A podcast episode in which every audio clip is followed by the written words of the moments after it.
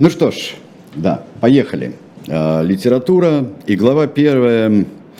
Я переводе Ларисы Беспаловой читаю. А, это перевод 89 года. Это первое такое официальное издание, которое было а, в России. После нее переводил еще Карп. До этого были переводы а, Струве, переводы сам издатские анонимные, еще разные. И давайте ну, Андрей Репа спрашивает, почему Орел выбрал свиней как контрреволюцию. А почему же как контрреволюцию? Давайте мы с вами начнем читать. Мистер Джонс, хозяин господского дома, запер на ночь курятник, но про лозы для молодняка с пьяну забыл. Фонарь в его руке ходил ходуном, круг света метался из стороны в сторону, когда он, выписывая вензеля, прошел к черному ходу, скинул сапоги, нацедил в кладовке свою последнюю в этот день кружку пива из бочки и залез в кровать, где уже задавала храпака миссис Джонс. Едва в спальне погас свет, во всех службах послышались шорох и шуршание. Днем прошел слух, что старику-главарю, призовому хряку средней белой породы, прошлой ночью приснился удивительный сон – и он хочет рассказать о нем животным. Договорились, как только мистер Джонс уберется во своясе, собраться в большом амбаре. Старика-главаря его всегда называли так, хотя выставлялся он под кличкой Краса Уиллингтона. На ферме почитали, и все охотно согласились не доспать час, лишь бы послушать его. В глубине амбара, на чем-то вроде помоста, под свисающим а, с матиц фонарем раскинулся на охапке соломы главарь. Ему стукнуло двенадцать, и хотя за последние годы он огрузнел, но был по-прежнему величав, мудрого и благожелательного облика этой свиньи не портили даже неподпиленные клыки. Вскоре начали стекаться другие животные, они долго возились, стараясь расположиться, каждая на свой лад поудобнее – Первыми прибежали три собаки – Ромашка, Роза и Кусай. За ними притрусили свиньи. Это разлеглись перед помостом на соломе. Куры взгромоздились на подоконнике, голуби вспорхнули на стропила, овцы и коровы поместились позади свиней и принялись за свою жвачку. Боец и Кашка, пара ломовых лошадей, пришли вместе – они неторопливо пробирались к помосту, долго искали, куда бы ступить, чтобы невзначай не разладить копытом с косматой щеткой, снующую в соломе мелюзгу. Кашка была дебелая, сердобольная кобыла не первой молодости, сильно отяжелевшая после четвертого же ребенка. Боец, могутный коняга, чуть не двухметрового роста, силой превосходил двух обычных коней вместе взятых. Из-за белой отметины на храпу он казался глуповатым, да и впрямь умом не блистал, но его почитали за стойкость и неслыханное трудолюбие. Вслед за лошадьми прискакали белая коза Мона и ослик Вениамин. Вениамин был старше всех на ферме годами и хуже всех нравом. Он больше помалковал и молчание нарушал только чтобы отпустить какое-нибудь циничное замечание. К примеру, заявлял, что Господь Бог дал ему хвост, чтобы отгонять мух, но он лично обошелся бы без хвоста и без мух. Он один из всей скотины на ферме никогда не смеялся. Если у него допытывались «почему?», отрезал «не вижу, мол, повода». При всем при том он был предан бойцу – хотя никак этого не высказывал, и по воскресеньям они обычно паслись бок о бок в загончике за садом, щипали траву, но разговаривать не разговаривали. Едва лошади улеглись, как в сарай гуськом прошествовал выводок отбившихся от матери утки утят. Они слабо попискивали и шныряли из стороны в сторону, выискивая местечко, где бы на них не наступили – Кашка оградила их передней ногой, они отлично устроились за ней и тут же заснули. В последнюю минуту, жеманно, семеня и хрупая куском сахара, явилась серая ковылка Молли, хорошенькая дурочка, возившая дрожки мистера Джонса. Она расположилась поближе к помосту и тут же принялась потряхивать гривой. Ей не терпелось похвастаться плетенными в нее красными лентами. Последней пришла кошка, огляделась по сторонам, привычно выбирая местечко потеплее, в конце концов втиснулась между бойцом и кашкой и блаженно замурлыкала. Речь главаря от начала до конца она пропустила мимо ушей. Теперь в амбар сошлись все, за исключением ручного ворона Моисея. Он дремал на шестке у черного хода. Когда главарь убедился, что животные удобно поместились и настроились слушать, он откашлялся и начал свою речь. «Товарищи, как вам известно, минувшей ночью мне приснился удивительный сон, но я перейду к нему попозже. Сначала я хочу с вами поговорить о совсем других вещах. Я думаю, товарищи, что вскоре я вас покину, поэтому считаю своим долгом перед смертью поделиться с вами накопленной мудростью. Я прожил долгую жизнь, пока лежал один в своем закуте, многое успел обдумать, и, по-моему, с полным правом могу сказать, что понимаю, как устроена жизнь на Земле не хуже любого другого животного из ныне здравствующих. Вот об этом я и хочу с вами поговорить. Так вот, товарищи, как устроена наша жизнь? Давайте смотреть правде в глаза. Нищета, непосильный труд, безвременная смерть – вот наш удел.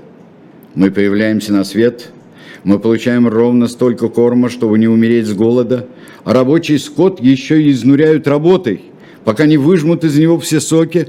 Когда же мы больше ни на что не годны, нас убивают с чудовищной жестокостью. Нет такого животного в Англии, которое не распростилось бы с досугом и радостью жизни, едва ему стукнет год. Нет такого животного в Англии, которое не было бы закабалено нищета и рабство. Вот что такое жизнь животных, и от этого нам никуда не уйти. Но разве таков закон природы? Но разве страна наша так бедна, что не может прокормить тех, кто в ней живет? Нет, товарищи, нет, нет и еще раз нет. Земля Англии обильна, климат ее благодатен, и кроме нас она способна прокормить досыта еще многих и многих. Одна наша ферма могла бы содержать дюжину лошадей – два десятка коров, сотни овец, и все они жили бы привольно и достойно, так, как нам и не снилось. Почему же тогда мы влачим это жалкое существование? Да потому, что плоды нашего труда присваивают люди. Вот в чем причина всех наших бед. Если определить ее коротко, она в человеке. Человек – вот кто наш истинный враг – если мы уберем человека, мы навеки покончим с голодом и непосильным трудом, ибо человек – их причина. Из всех живых существ один человек потребляет, но ничего не производит. Он не дает молока, не несет яиц, его нельзя запрячь в плуг, потому что он слишком слаб. Ему не поймать кролика, потому что он не умеет быстро бегать. Все так, и тем не менее он властвует над нами. Он заставляет нас работать на себя, забирает плоды наших трудов, нас же самих кормит впроголодь. Нашим трудом обрабатывается земля, нашим навозом она удобряется, а что у нас есть? Ничего, кроме своей шкуры. Вот вы, коровы, сколько литров молока вы дали за последний год? И куда пошло это молоко, которым вы могли бы вспоить крепких телят? Его все до последней капли выпили наши враги. Вот вы куры, сколько яиц вы снесли за этот год, и сколько яиц вылупились цыплята. Куда же пошли остальные? Их продали на рынке. Джонс и его работники, чтобы выручить деньги для себя. Вот ты, Кашка, где твои же ребята? Четверо же ребят. Твоя надежда и опора в старости. Их продали одного за другим, едва им стукнул год, и ты никогда больше их не увидишь. Тяжело они тебе достались, тяжело ты работала в поле, и что же ты получила взамен? Скудный паек, место в деннике и больше ничего. Но даже это жалкое существование обрывают до времени. Мне грех жаловаться, мне повезло, мне пошел тринадцатый год, четыреста поросят родились от меня, так природа определила жить хряку. Но нет такого животного, которого в конце жизни не настиг бы беспощадный нож. Вот вы, подсвинки, не пройдет и года, и вы все до одного, отчаянно вереща, проститесь жизнью на колоде. Всех вас, коров, свиней, кур, овец, всех-всех ждет этот страшный конец. Даже лошадей, даже собак и тех он не минует. Вот ты, боец, в тот самый день, когда и тебя, такого могучего, покинут силы, Джон сбудет тебя живодеру, и тот перережет тебе горло и пустит на корм гончим. Собакам же когда состарится и обезубит Джонс, привяжет кирпич на шею и утопит в ближайшем пруду. Неужели вам еще не ясно, товарищи, что причина наших бед – гнет людей? Если скинуть человека, никто не будет присваивать плоды нашего труда. На завтра же мы освободимся от нищеты и бесправия. Итак, что делать? работать день и ночь, не щадя сил, и свергнуть людское иго. Восстание, товарищи, вот вам мой завет. Я не знаю, когда разразится восстание, через неделю или через сто лет, но уверен, точно так же, как уверен в том, что стою на соломе, рано или поздно справедливость восторжествует. Всю свою, хотя и недолгую жизнь положите, чтобы приблизить ее – а главное, донесите мой завет до тех, кто придет вам на смену, и пусть грядущие поколения доведут борьбу до победного конца. И главное, товарищи, будьте стойкими, не дайте увлечь себя с пути борьбы никакими доводами, не слушайте, если вам будут говорить, что у человека и скотины общие цели, что их процветание неразрывно связано – все это вражеские происки. Человек преследует свои и только свои интересы. И да будет наше единство в борьбе, наше товарищество нерушимо. Все люди враги, все животные товарищи. Тут поднялась страшная кутерьма.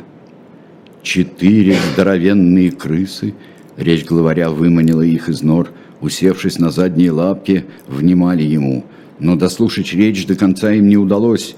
Они попались на глаза собакам, и те, ни юркни они в норке, не сносить бы им головы. Главарь поднял ножку, призывая к молчанию. «Товарищи», — сказал он, — «есть один пункт, который следует уточнить. Дикие твари, крысы или, скажем, кролики, друзья они нам или враги? Давайте проголосуем, кто за то, что крысы друзья?» Тут же состоялось голосование. Подавляющим большинством голосов постановили считать крыс товарищами. Против голосовало всего четверо. Три собаки и кошка, правда, потом обнаружилось, что она голосовала и за, и против. А главарь продолжал. «Моя речь близится к концу. Хочу только повторить. Никогда не забывайте, что ваш долг – бороться с человеком и всем, что от него исходит. Всякий, у кого две ноги – враг. Всякий, у кого четыре ноги, равно как и тот, у кого крылья – друг. Помните также, в борьбе против человека не уподобляйтесь ему. Даже победив его, не перенимайте его пороков, не живите в домах, не спите на кроватях, не носите одежды, не пейте спиртного, не курите, не занимайтесь торговлей, не берите в руки денег. Все людские обычаи пагубны, а главное, ни одно животное не должно угнетать другого. Слабые, сильные, хитроумные и недалекие, все мы братья – ни одно животное не должно убивать другого. Все животные равны. А теперь, товарищи, я расскажу вам о том, что за сон приснился мне прошлой ночью. Описать его вам я не берусь. Мне снилось, какой станет наша земля, когда человек исчезнет с ее лица. Сон этот воскресил в моей памяти одно воспоминание – Давным-давно, когда я был еще поросенком, моя мать вместе с другими свиньями певала одну старинную песню. Помнили они из нее лишь мотив и первые три слова. В детстве я знал этот мотив, но он уже давно выветрился из моей памяти. А прошлой ночью во сне я его вспомнил. Мало того, я вспомнил и слова этой песни, слова, которые, я уверен, пела скотина в незапамятные времена, но потом они были забыты, и вот уже несколько поколений их не знают. А сейчас, товарищи, я спою вам эту песню. Я стар, голос у меня сиплый, но я хочу обучить вас ей, а уж вы будете петь ее как следует. Называется она «Твари Англии».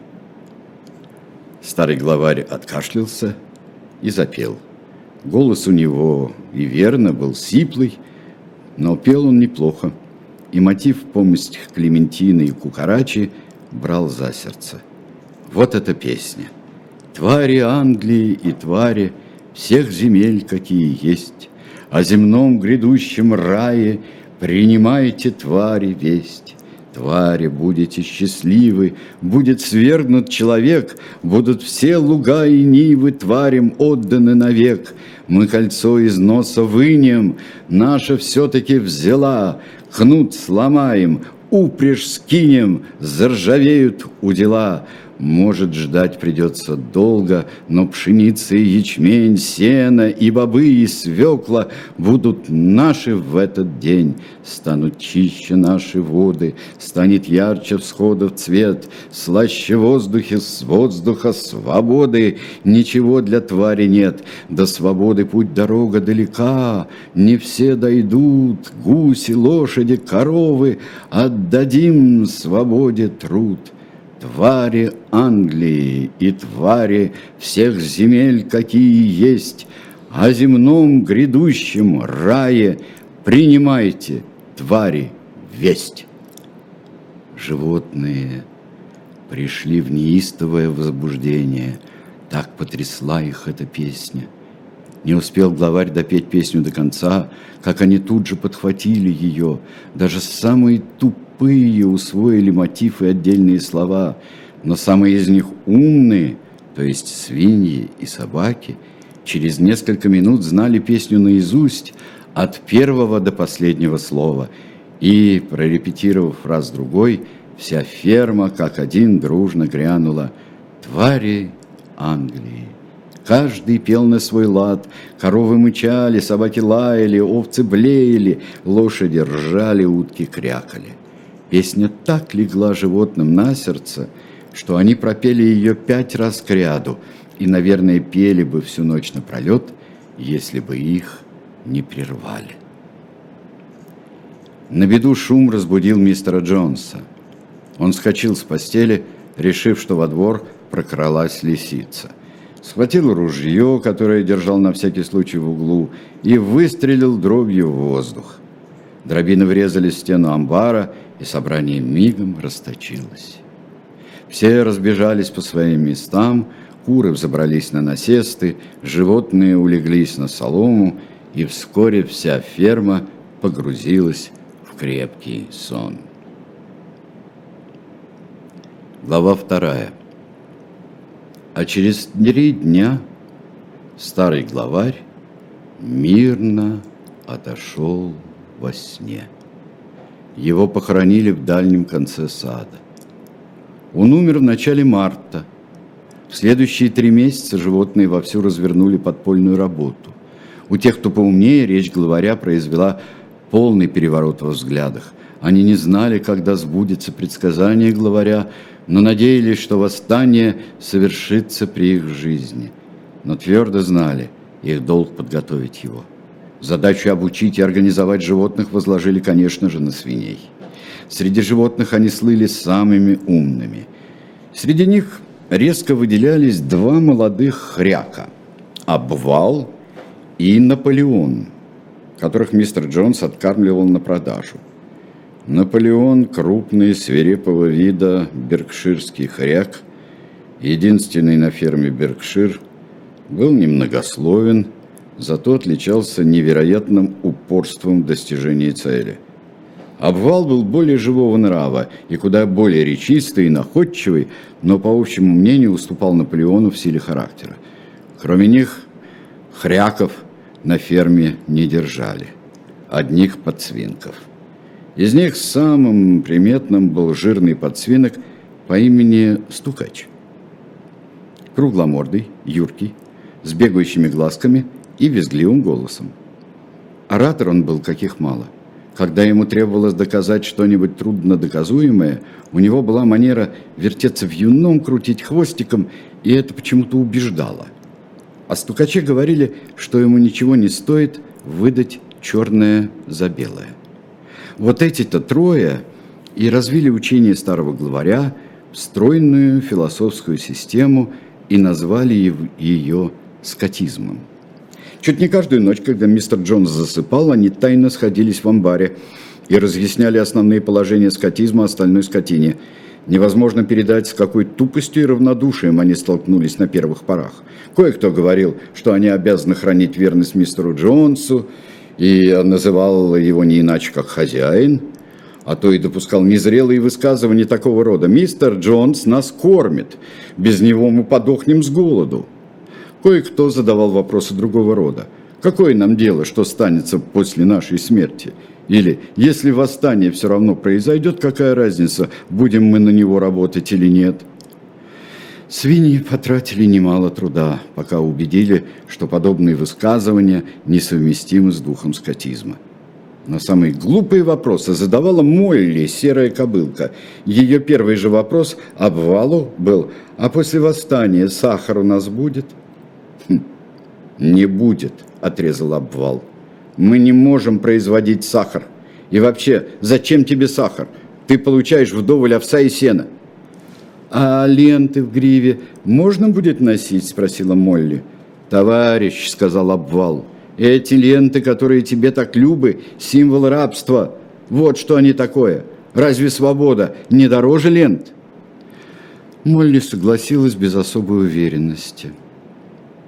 А вот опровергнуть выдумки, которые распускал ручной ворон Моисей, свиньям оказалось еще труднее. Моисей Любимец мистера Джонса был ябедник и наушник, зато умел заговаривать зубы. Он уверял, что есть некий таинственный край, где текут молочные реки с кисельными берегами. Туда после смерти отправятся все животные. Край этот, говорил Моисей, на кей на небе, прямо за облаками. Там всю неделю, что ни день, воскресенье, круглый год. Не переводится клевер там, а кусковой сахар и льняной жмых растут прямо на изгородях. Животные терпеть не могли Моисею, он плел небылицы и целый день бездельничал, но некоторые верили в молочные реки и кисельные берега, и свиньям стоило невероятных трудов убедить их, что такого края нет и в помине.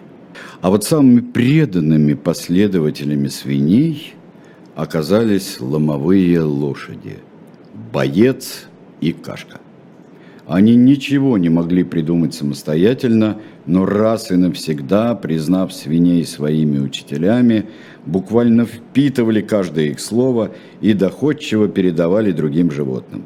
Они не пропускали ни одного подпольного собрания в амбаре и первыми запивали твари Англии, которыми неизменно завершались эти собрания.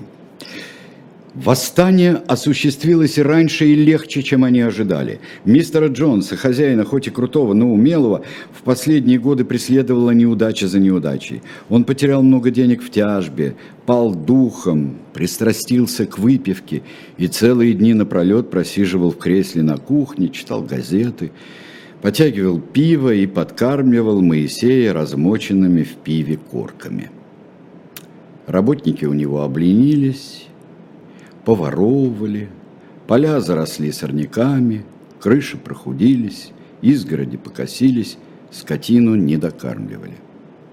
Наступил июнь, пора сенокоса. В канун Иванова дня, он пришелся на субботу, мистер Джонс уехал в Уиллингтон и так нагрузился в Красном Льве, что вернулся только к обеду в воскресенье. Работники с утра пораньше подоили коров и отправились охотиться на зайцев, а задать корму животным и не подумали. Сам мистер Джонс по возвращении задремал на диване в гостиной, прикрыв лицо of World. Вот и вечер наступил, а животным так никто и не задал корм. И, наконец, их терпение лопнуло, одна корова выбила рогами дверь житницы, животные кинулись к сусекам и давай хватать зерно. Тут они и разбудили мистера Джонса. Минуты не прошло, а он вместе с четырьмя работниками ворвался в житницу, и по спинам животных загуляли кнуты. Такого оголодавшие животные не могли снести – и, не сговариваясь, все как один ринулись на своих угнетателей. На Джонса и работников со всех сторон посыпались пинки и удары, животные вышли из повиновения, ничего подобного люди никогда не видели, и этот неожиданный бунт тех самых животных, которых они как только не притесняли и не колотили, перепугал их до потери сознания. Они попробовали было отбиваться, но через минуту-другую пустились на утек – и вот уже все пятеро опрометью мчались по проселочной дороге к Большаку, а скотина, торжествуя, гналась за ними следом. Миссис Джонс выглянула в окно, увидела, что творится, побросала кое-какие вещички в саквояж и за дами убежала с фермы. Моисей соскочил с шестка и, громко каркая, пошлепал за ней. Тем временем животные выгнали Джонса с работниками на дорогу и захлопнули за ними тесовые ворота. Они еще не успели понять, что произошло, а восстание уже свершилось. Джонс был изгнан, и господский двор отошел к ним. Поначалу они не поверили своему счастью. И перво-наперво полном составе галопом обскакали все межи. Уж очень им хотелось удостовериться, что на ферме не осталось и следа людей. Потом помчались назад к службам, уничтожить следы ненавистного владычества Джонса. Разнесли сбруйницу, пристроенную к торцу конюшни, мундштуки, тринзеля, собачьи цепи, страшные ножи, которыми мистер Джонс легчил поросят и ягнят, побросали в колодец, вожжи недоустки шоры, Гнусные торбы швырнули на груду тлеющего во дворе мусора. Туда же полетели кнуты. Когда кнуты занялись огнем, животные запрыгали от радости, обвал отправил в огонь и ленты, которые вплетали лошадям в гривы и хвосты по базарным дням. «Ленты», — объявил он, — приравниваются к одежде, а одежда – один из признаков человека. Все животные должны ходить голыми – Слова обвала произвели такое впечатление на бойца, что он принес соломенную шляпу, которая летом спасала его от назойливых мух, и тоже швырнул в костер. Вскоре было уничтожено все, что напоминало о мистере Джонсе. После чего Наполеон повел животных в житницу и выдал каждому по двойной пайке зерна, а собакам по две галеты – Потом они спели твари Англии от начала до конца семь раз к ряду, улеглись спать, и никогда в жизни им не спалось так хорошо. Проснулись они по привычке на заре, сразу вспомнили, какие замечательные перемены произошли в их жизни, и дружно рванули на выгон. Чуть подальше на выгоне вздымался взгорок, с которого была видна, как на ладони, чуть не вся ферма. Животные взобрались на него и при ярком утреннем свете огляделись вокруг. Все здесь, куда ни кинь, взгляд отошло к ним. Как тут не восхититься, как не разгорячиться, и уже они резвились, уж они бесились, и катались по росе, и ели до отвала сладкую летнюю траву, и подкидывали в воздух комья черной земли, и вдыхали ее сытный запах – они дотошно осмотрели всю ферму, онемев от восторга, глядели они на пашни, луга, сад, пруд, рощицу. Смотрели так, словно видели их впервые, и не могли поверить, что ферма отошла к ним. Потом гуськом двинулись на подворье и в молчании остановились перед хозяйским домом. И хотя дом тоже отошел к ним, войти в него они робели – но обвал и Наполеон быстро побороли нерешительность, навалились на дверь, взломали ее, и животные по одному, осторожно ступая из опасения, как бы чего не повредить, потянулись в дом. На цыпочках переходили они из комнаты в комнату, говорили приглушенными голосами, с трепетом взирали на неслыханную роскошь. Кровати с перинами, зеркала, диван конского волоса, плюшевый ковер, литографию королевы Виктории над камином в гостиной, и уже спускаясь с крыльца, хватились Молли. Возвратились и обнаружили ее в парадной спальне. Прижимая к плечу позаимствованную с туалетного столика миссис Джонс голубую ленту, она приглупо глазела на себя в зеркало. Ее выбронили и увели из дому. Подвешенные к потолку кухни окрока решили предать земле. Найденную в кладовке бочку пива боец пробил копытом, и так больше ничего в доме не тронули. Не сходя с места, единогласно приняли резолюцию считать хозяйский дом музеем. Все согласились, что никому из животных не подобает в нем жить. Животные отправились завтракать, после чего обвал и Наполеон снова созвали их. «Товарищи», — сказал Наполеон, — «сейчас седьмой час, у нас впереди целый день. Сегодня мы начнем косовицу, но у нас есть еще одно дело, и им мы должны заняться в первую очередь». И тут-то свиньи открыли им, что за последние три месяца они научились считать и писать по найденным на помойке старым прописям, по которым когда-то учились дети мистера Джонса. Наполеон распорядился принести по банке черной и белой краской и повел их к тесовым воротам, выходящим на большак. Там обвал, он оказался самым способным к письму, зажал кисть ножкой, замазал надпись «Господский двор», на верхней тесени ворот и вывел «Скотный двор». Отныне и навек ферма будет именоваться так, после чего они вернулись на подворье, а там обвал и Наполеон распорядились принести стремянку и велели приставить ее к торцу большого амбара. Они объяснили, что путем упорных трудов свиньям удалось за последние три месяца свести положение скотизма к семи заповедям.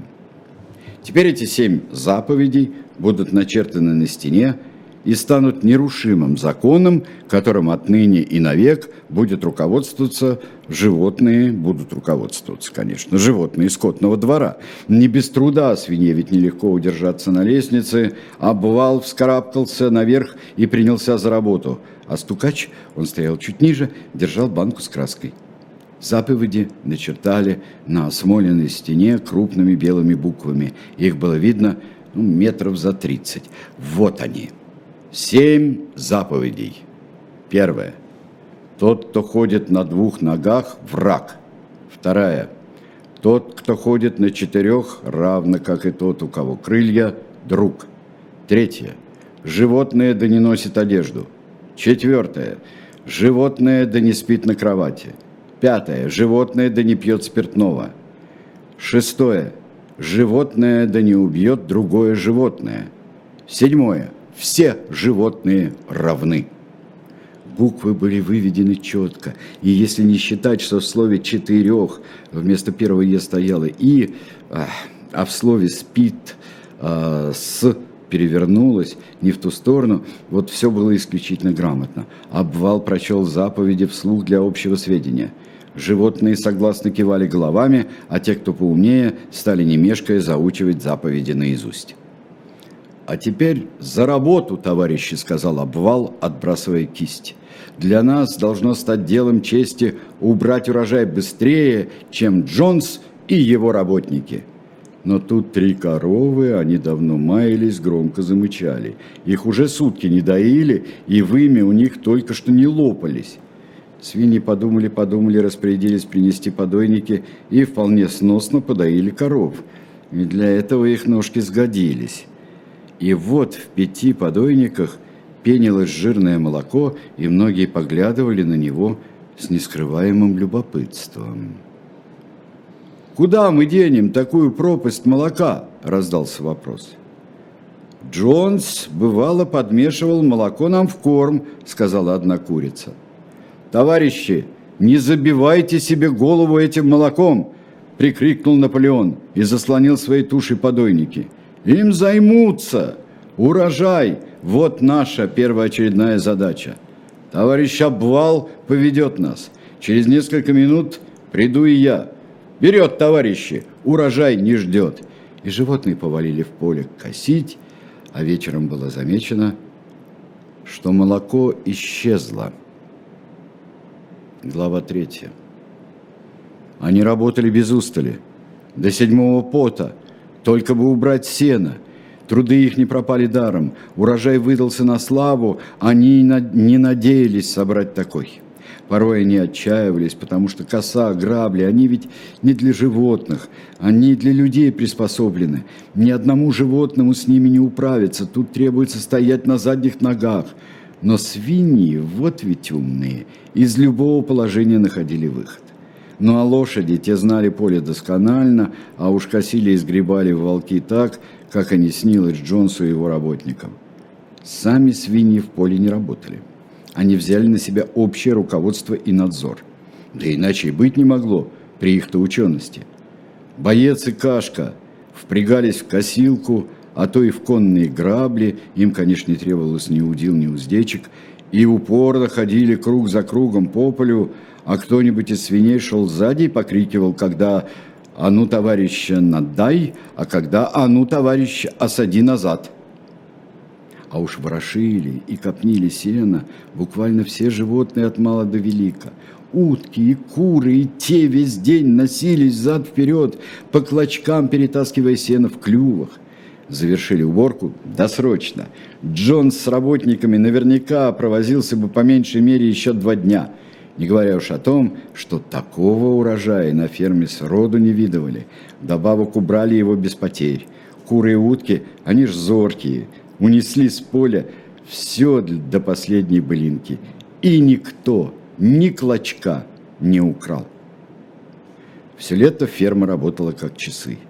И животные были рады радехоньке, они и думать не могли, что так бывает – Никогда они не ели с таким удовольствием. Совсем другое дело, когда вырастешь еду сам и для себя, а не получишь из рук скупердяя хозяина.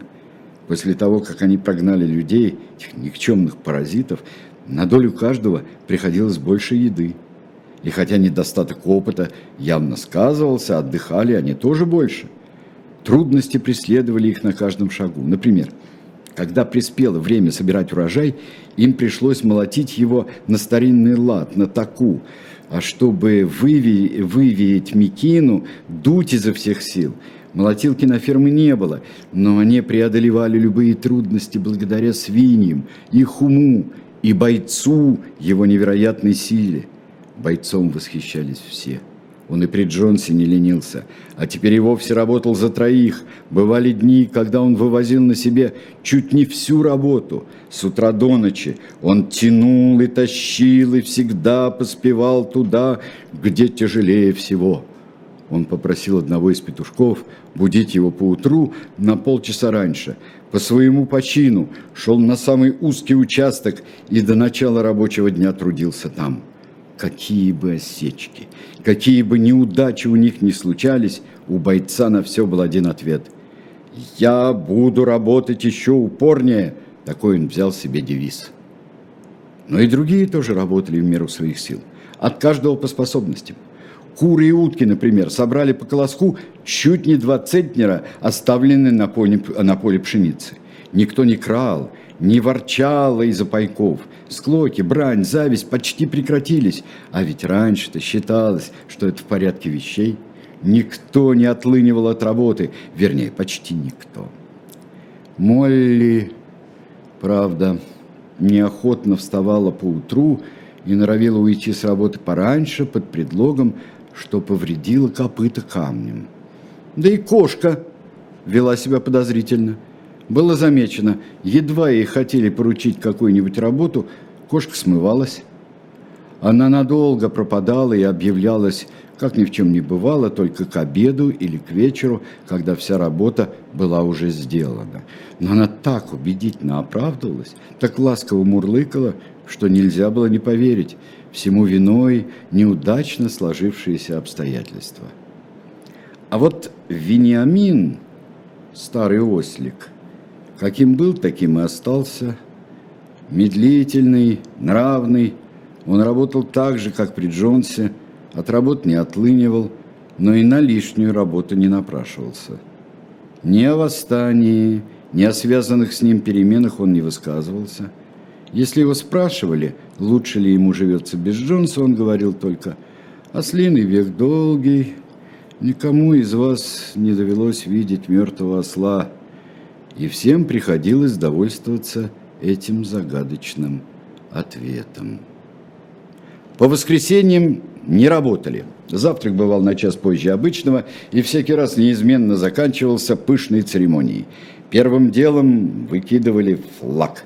Обвал отыскал в сбруйнице старую скатерть миссис Джонс и изобразил на ней белой краской рог и копыта. И каждое воскресенье по утру скатерть взлетала на флагшток в саду. «Зеленый цвет», — объяснил обвал, — означает «зеленые поля Англии», а рог и копыта знаменуют грядущую Скотскую республику, которая будет учреждена, когда мы повсеместно свергнем род людской. После поднятия флага животные тянулись в большой амбар на сходку, назывались эти сходки собраниями. На собраниях планировалась работа на текущую неделю, выдвигались и обсуждались разные предложения, выдвигали предложения свиньи – как голосовать, другие животные понимали, но ничего предложить не могли. На обсуждениях обвал и Наполеон забивали всех своей активностью. Но было замечено, что эти двое никогда не могут согласиться. Какое бы предложение ни вносил один, другой выступал против. Даже когда решили, и тут уж вроде и возразить было нечего, отвести загончик засадом под дом отдыха для престарелых – они затеяли бурный спор о том, в каком возрасте, каким животным уходить на покой. Собрания обязательно завершались пением «Твари Англии», ну а днем развлекались кто как. С Бруйницы свиньи забрали себе под штаб-квартиру. Здесь они вечерами изучали кузнечное, плотницкое дело и другие ремесла по книгам, позаимствованным в хозяйском доме. Обвал, кроме того, увлекся созданием всевозможных скотских комитетов – Этому занятию он предавался самозабвенно. Он учредил комитет по яйцекладке для кур, комиссию по очистке хвостов для коров, ассоциацию по перевоспитанию диких товарищей, ее целью было приручение крыс и кроликов, движение за самую белую шерсть для овец и так далее и тому подобное. Из проектов обвала м -м, ничего не выходило. Даже из кружков по ликвидации безграмотности. К примеру, попытка приручения диких животных провалилась чуть не сразу. В повадках диких животных не замечалось никаких перемен, а от хорошего отношения они только еще пуще распоясывались. Кошка вошла в ассоциацию по перевоспитанию и на первых порах развела большую активность. Однажды ее застали на крыше. Она проводила беседу с сидящими от нее на почтительном расстоянии воробьями. Разъясняла им, что все животные теперь братья – и если кто из воробьев пожелает сесть к ней на лапку, милости просим, но воробьи не торопились принять ее приглашение. А вот кружки по ликвидации безграмотности, напротив, дали прекрасные результаты. К осени чуть не все в той или иной мере научились грамоте. Что касается свиней, они уже свободно читали и писали. Собаки недурно читали, но ничего кроме семи заповедей читать не хотели – Коза Мона читала лучше собак и порой вечерами почитывала животным обрывки подобранных на помойке газет. Вениамин читал не хуже любой свиньи, но своим умением никогда не пользовался. Насколько ему известно, говорил он, ничего путного не написано, а раз так, незачем и читать. Кашка выучила алфавит от первой до последней буквы, но не умела складывать слова. Боец дальше буквы «Г» не пошел. Большущим копытом он выводил в пыли А, Б, В, Г, затем стоял, приложив уши, и изредка потряхивал челкой и таращился на буквы, стараясь запомнить, какие же идут дальше. куда там. Правда, ему случалось и не раз выучивать и Д, и Е, и Ж, и З, но тогда оказывалось, что он тем временем успевал забыть А, Б, В и Г.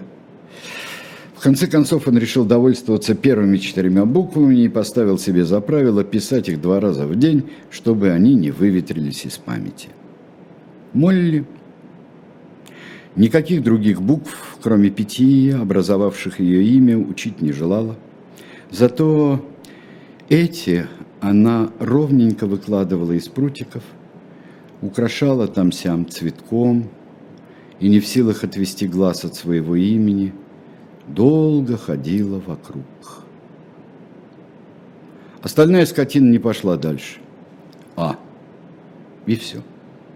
Обнаружилось также, что животные поглупее, а именно овцы, куры и утки, не способны выучить семь заповедей наизусть. Обвал подумал-подумал, потом объявил, что вообще-то семь заповедей можно свести к одному правилу, а именно четыре ноги хорошо, две плохо – в нем, заявил обвал, заключен основополагающий принцип скотизма. Тому, кто его хорошо усвоит, не опасно людское влияние. Против этого принципа поначалу выступили птицы, ведь у них, как они считали, тоже две ноги, но обвал доказал им, что они ошибаются. Хотя, как птичье крыло, так и рука, товарищи, сказал он, орган движения, но у него совершенно иная разновидность локомоции – и, соответственно, его следует приравнять к ноге. Отличительным же признаком человека является рука. Это орудие всех его преступлений. Птицы ученых слов не поняли, однако объяснение обвала приняли, и животные потупее принялись разучивать новое правило наизусть. Четыре ноги хорошо, две плохо. Начертали они большими буквами на торце амбара над семью заповедями. Заучив это правило наизусть, Овцы очень к нему привязались и частенько, лежа в поле, хором заводили. Четыре ноги, хорошо, две плохо, четыре ноги, хорошо, две плохо. И блели так часами без устали. Наполеон не выказывал никакого интереса к воловым комитетам. Он заявил, что во главу угла надо ставить воспитание молодежи – а не тех, кто уже сформировался как личность. Случилось так, что Роза и Ромашка после синокоса разом исчинились, и у них народилось девять крепких щенков. Едва щенят отняли от груди, Наполеон отобрал их у матерей, сказав, что берет воспитание на себя. И унес щенят на сеновал – куда попасть можно было лишь по приставной лестнице, стоявшей в сбруйнице, так что щенят никто не видел, и об их существовании вскоре забыли. Таинственная история с пропажей молока вскоре разъяснилась. Свиньи подливали его каждый день в свой корм. Начали созревать ранние сорта яблок, и трава в саду была усеяна падалицей – Животные считали, что падалицу, естественно, разделят между всеми поровну, но вскоре вышел приказ подобрать падалицу, снести в сбруйницу для удовлетворения потребностей свиней. Кто это такой, кто начал было роптать, но без толку. Тут все свиньи, даже Наполеон и обвал, проявили полное единодушие – Стукача послали к животным провести среди них разъяснительную работу. «Товарищи!» – взывал «Я надеюсь, вы не думаете, что мы, свиньи, взяли себе молоко и яблоки из эгоизма или корысти. Да многие из нас терпеть не могут ни молока, ни яблок. Я в том числе. Мы берем их лишь для того, чтобы поддержать свое здоровье. В молоке и в яблоках, а это точно доказано наукой, товарищи, содержатся вещества, необходимые для нормальной жизнедеятельности свиней.